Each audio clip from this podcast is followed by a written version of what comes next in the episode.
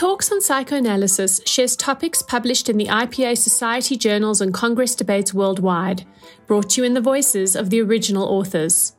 We hope this window will allow you to experience the depth and breadth of psychoanalytic thought around the world.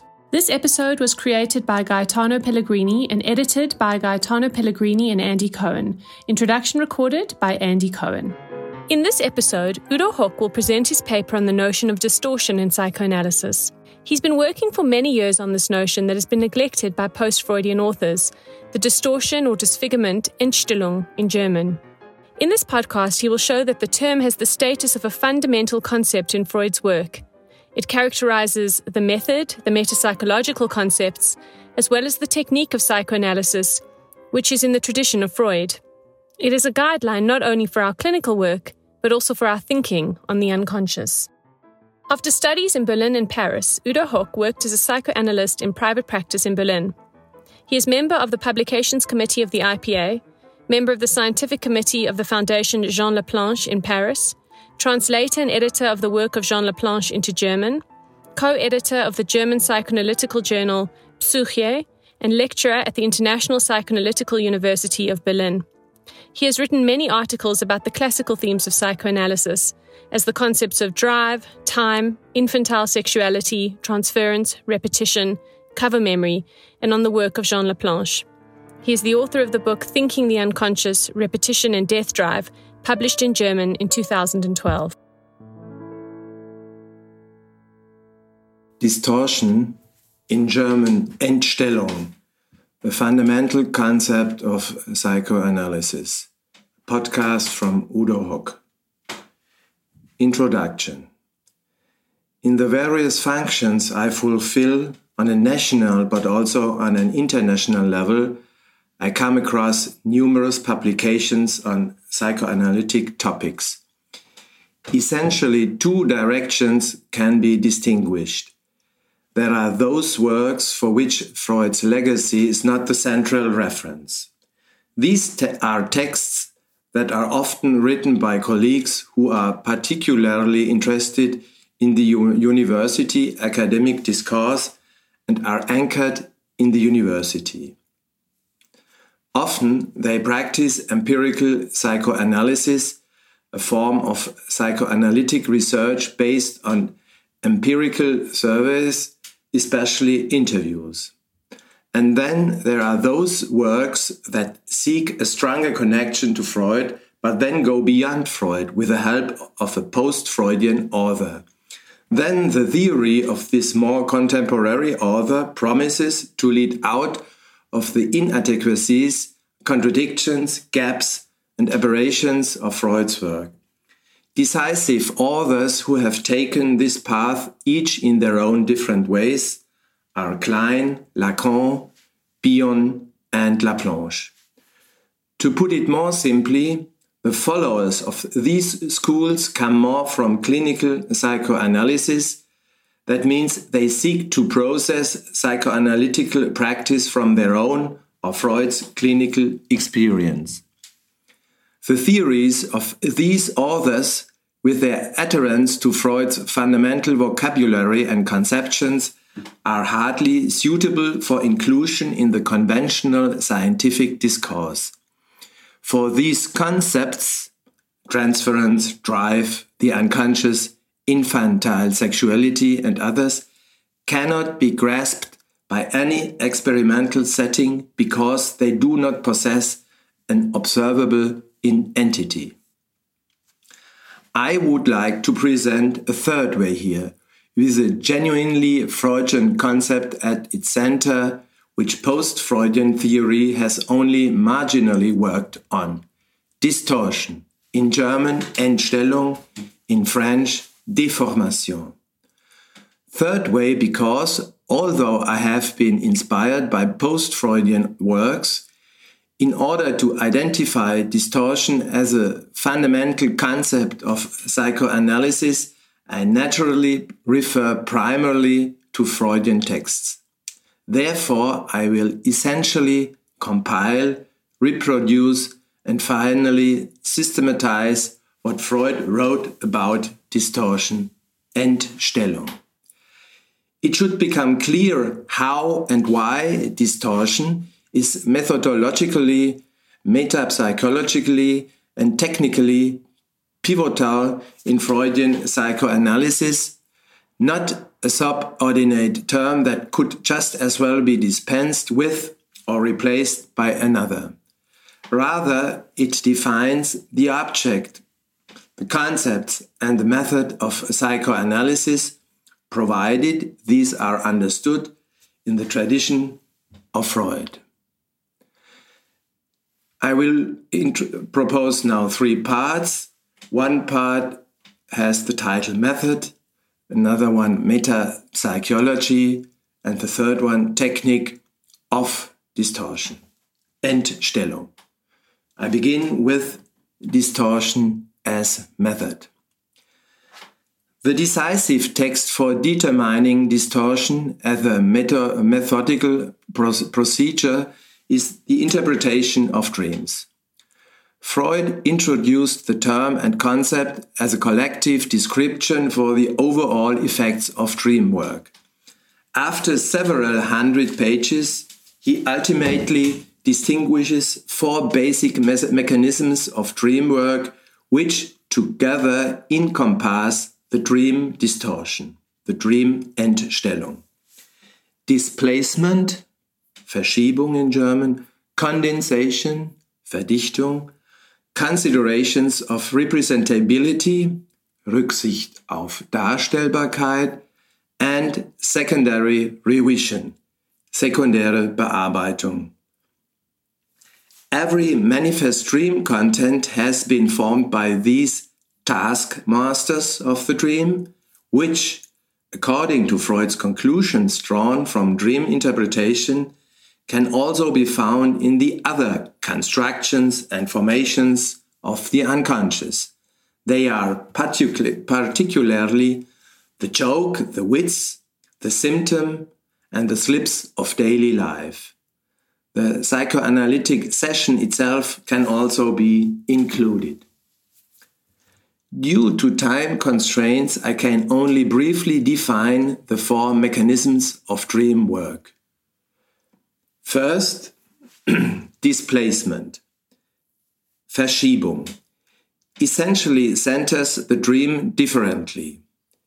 Important elements of the latent dream content appear only marginally in the manifest dream content, while inferior thoughts receive central value in the rememberable dream. For Freud, dream displacement is a decisive, in my opinion, the decisive means engendering distortion, Entstellung. It ensures for the most part that the dream content appears uh, uncomprehensible. I would like to call it the encryptor of the dream par excellence. By the way, displacement, Verschiebung, is one of the many meanings of the German word Entstellung, which means also moving something from its usual position. So Lacan proposed to translation of Entstellung into French as déplacement, displacement. Now, condensation, Verdichtung, can be seen in the example of the dream element representing several dream thoughts. Therefore, the manifest dream content is usually much shorter than the extended dream it is its condensate. The condensation can take place via the word with its plurality of meaning, via figurative objects, persons or things, also person or thing composites, and finally via word material. That means similarities of words in general. See homophones. The distortion in condensation manifests in the, necessi in the necessity of first having to disentangle the condensation before the different levels of meaning in the dream can be mined. Now, third mechanism considerations of representability, in German Rücksicht auf Darstellbarkeit. It's a hotly debated, even disputed term, especially in France, the significance of which is beyond question. In the context of the interpretation of dreams, it means quite precisely that the literal language of dream thought must be translated into the visual language of the dream so as to become representable, darstellungsfähig, Freud. In France, the expression and also the translation, is it representability or figurability, is discussed particularly in the context of severe pathologies characterized by their lack of representational capacity. The German words Darstellung and Entstellung are inextricably interwoven and refer to the same root word Stellung, that means position. Darstellung and Entstellung are comparable to the difference between figure, Darstellung, and disfigure, Entstellung, or representation, Darstellung, and misrepresentation, Entstellung. Fourth mechanism of the dream work, the secondary revision, which Freud also calls considerations for comprehensibility, and which I would like to call the distortion of the distortion. Herein, the distorting mechanisms of dream work are reinforced, dressing the dream in a cloak of logic, making it appear prima facie understandable. So, the dream is reworked, so to speak, until the manifest dream, come hell or high water, appear comprehensible. The implications of these four fundamental mechanisms of dream work for psychoanalytic theory and practice cannot be overestimated. I would like to emphasize a few points here regarding current trends in psychoanalysis. From the effect of displacement, that means the other centeredness of the dream, it can be deduced that there is no direct access to the unconscious material of the dream and the other formations of the unconscious. Every supposed interpretation code, every guideline for interpretation whether it is the transference interpretation, as in the case of Melanie Klein and her successors, or the word interpretation, that means the interpretation of the word material in the case of Lacan and his students, must fail its aim, the unconscious. There is no alternative path to following the associations of the dreamer so that the distortions in the formations of the unconscious can be traced. Second, the review of considerations for representability has led to numerous innovations in Germany, the so called scenic understanding, szenisches Verstehen. In France, the debate about the term figurability, figurabilité, which come which comes from Botella Botella, and internationally the question of non representation or unrepresented states, see Levine and Scarfone, um, in the psychic apparatus. In the ensuing discussions, there is a focus on the problem of how silent symptoms in severe pathologies can be brought to speak at all or how we can access manifest material in the course of the treatment. And finally, third, I would like to point out the connection of secondary revision to the modern paradigm of narrativity. Secondary revision is comparable to the invention of a story that I tell myself and others to banish my fears and anxieties. Nevertheless, it has little in common with historical truth, as Freud puts it. That means the biographical events that have been engraved into future psychopathology. I come now to the second greater part of my lecture, in which I will discuss the dissemination of distortion in the basic concepts of psychoanalysis. Basic concepts of psychoanalysis, that means transference, drive, the unconscious, and let's say the repetition compulsion. The title of this part is Terms of Distortion, Distortion of Terms. I will show that in these terms, uh, the distortion is engraved in a certain way.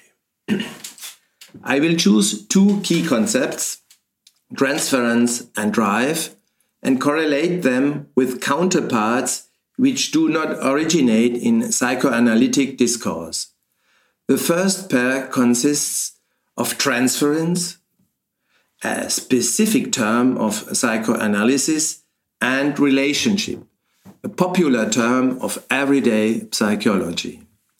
To show how transference is a distorted form of relationship, that is my thesis, I would like to refer to the first systematic passage in which Freud deals with transference. We find it on the last pages of his Studies on Hysteria in 1895. There he still calls it a false connection, falsche Verknüpfung, or with a French term, mésalliance. Originally, misalliances, mésalliances, were marriages between partners belonging to such different social classes that marriage was prohibited.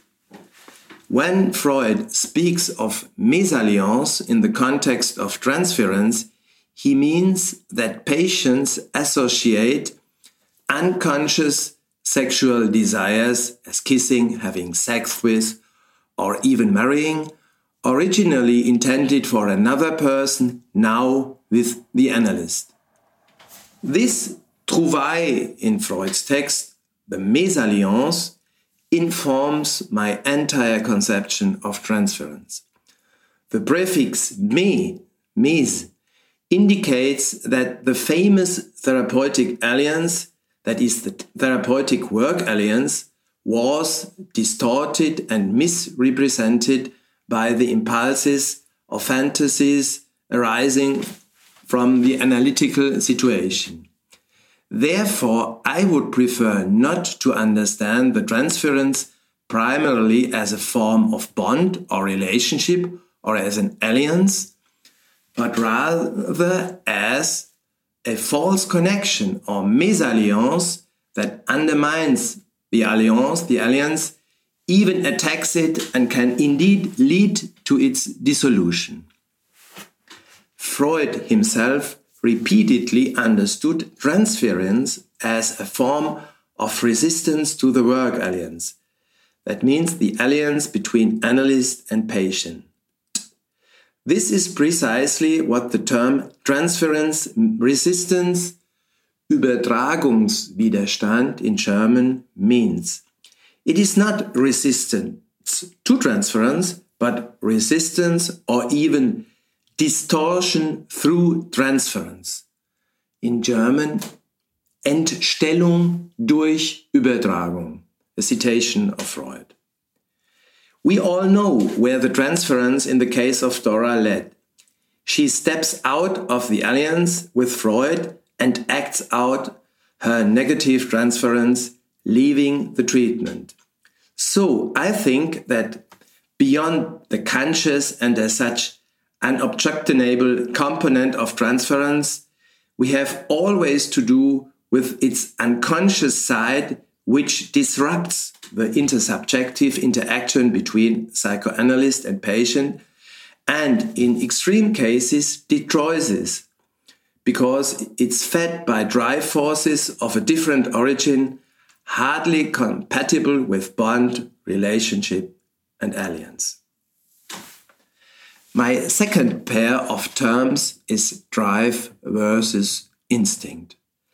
Drive is a basic concept of psychoanalysis, as we all know, while instinct is primarily derived from ethology. As is well known, instinct was used by Strachey in the Standard Edition, making it particularly difficult for Anglophone colleagues to discover the difference between the two terms Trieb und Instinkt, drive and instinct. From my perspective, instinct is a distorted instinct. Uh, no, sorry, drive is a distorted instinct, an instinct that has gone astray and lost its goal. It's perverted. In this, I rely heavily on the preliminary work of Jean Laplanche, who, in the fir very first chapter of his book, Life and Death in Psychoanalysis, from 1970, introduces a clear distinction between drive and instinct. Pulsion et instinct. There he calls the drive, as it is presented in the first of the three Freudian essays on sexuality, sexual theory, a lust instinct. For me, the equivalent of what I call the distorted instinct. And further, with Laplanche and his theory of general seduction, I would assert that the drive is a drive distorted by the other. It's a perverted instinct which is particularly evident in the manifestations of infantile sexuality. It knows neither hereditary preformed pathways nor a natural relationship to an object but manifests itself through the distortion of the instinctive functional features, which would include, for example, the somatic basis of the various libidinous phases. Sucking reflex in the oral phase is one of this um, uh, somatic basis, and the muscle control in the anal phase. Instinct belongs to the realm of self preservation, whereas the drive belongs to human sexuality anchored in the infantile. The first scene of life, to put this difference into concrete terms, consists of sucking on the mother's breast. The sucking marks exactly the point where instinct and the sexual drive clearly separate. So long the baby sucks at the mother's breast or at one of her surrogates, it seems phenomenologically impossible to distinguish instinct from drive. It is evidently a process essential to both vitality and survival, without which the child would inevitably starve. Only when the child moves away from the mother's breast and turns to their own thumb, a second dimension becomes clearly visible, that of sexual desire. Now it is no longer about self preservation and milk, but about autoeroticism and satisfaction using their own body. Now it is about drive and no longer about instinct. Of course, this transformation cannot be explained without the intervention of the other, the sexual other with their own repressed lust. Both examples, transference versus relationship and drive versus instinct, show how terms from everyday life or scientific discourse namely instinct and relationship, are distorted on the field of psychoanalysis and thus mutate into specific psycho psychoanalytic terms. Instinct becomes drive, relationship becomes transference. The same applies, by the way, to the relationship between the conscious and the unconscious. What appears to the conscious as defacement or falsification, think on the slips of the tongue, turns out to be a form of expression of the unconscious, which remains hidden in regular speech and action.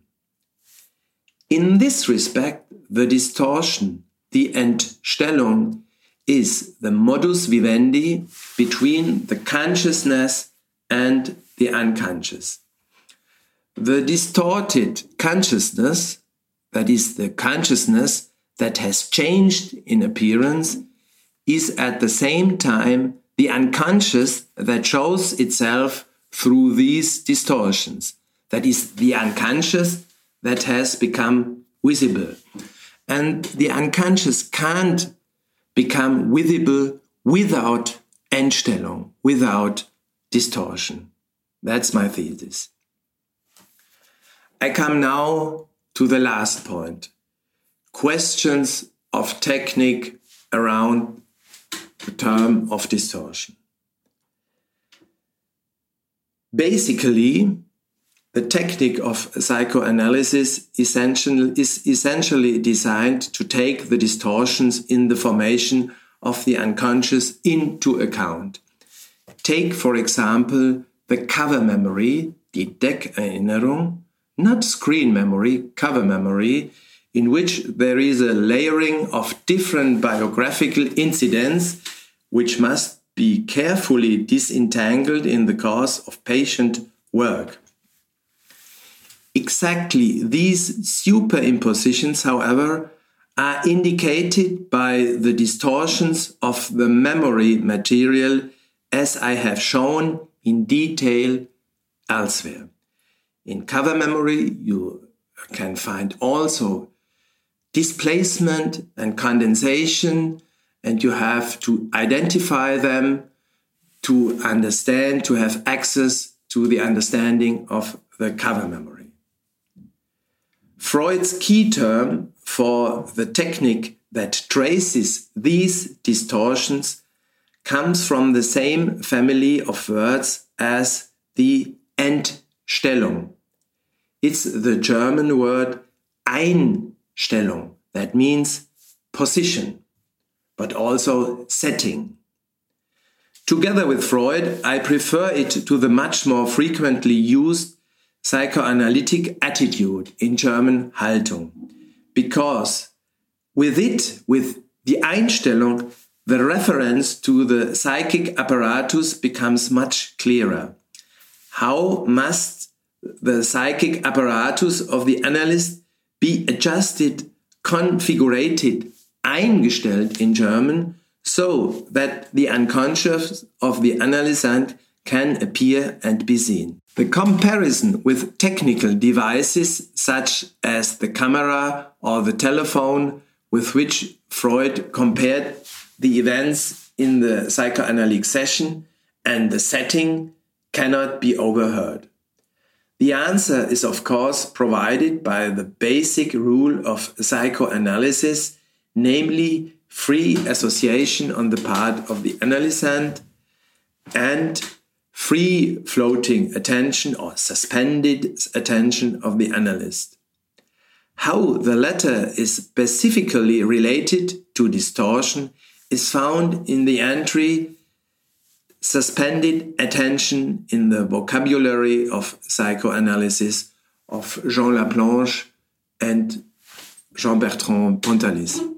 There they say, the unconscious structures as described by Freud, come to light via multiple distortions, Entstellungen, as is the case in that transvaluation of all psychical values, as a consequence of which the most insignificant details often turn out to, to be concealing very important unconscious thoughts. Thus, Suspended attention is the only truly objective attitude in that it is suited to an essentially distorted object. You see, distortion and Einstellung is very close because um, what uh, Laplanche Pontalis describe here is the Einstellung of the analyst to discover the material of the unconscious.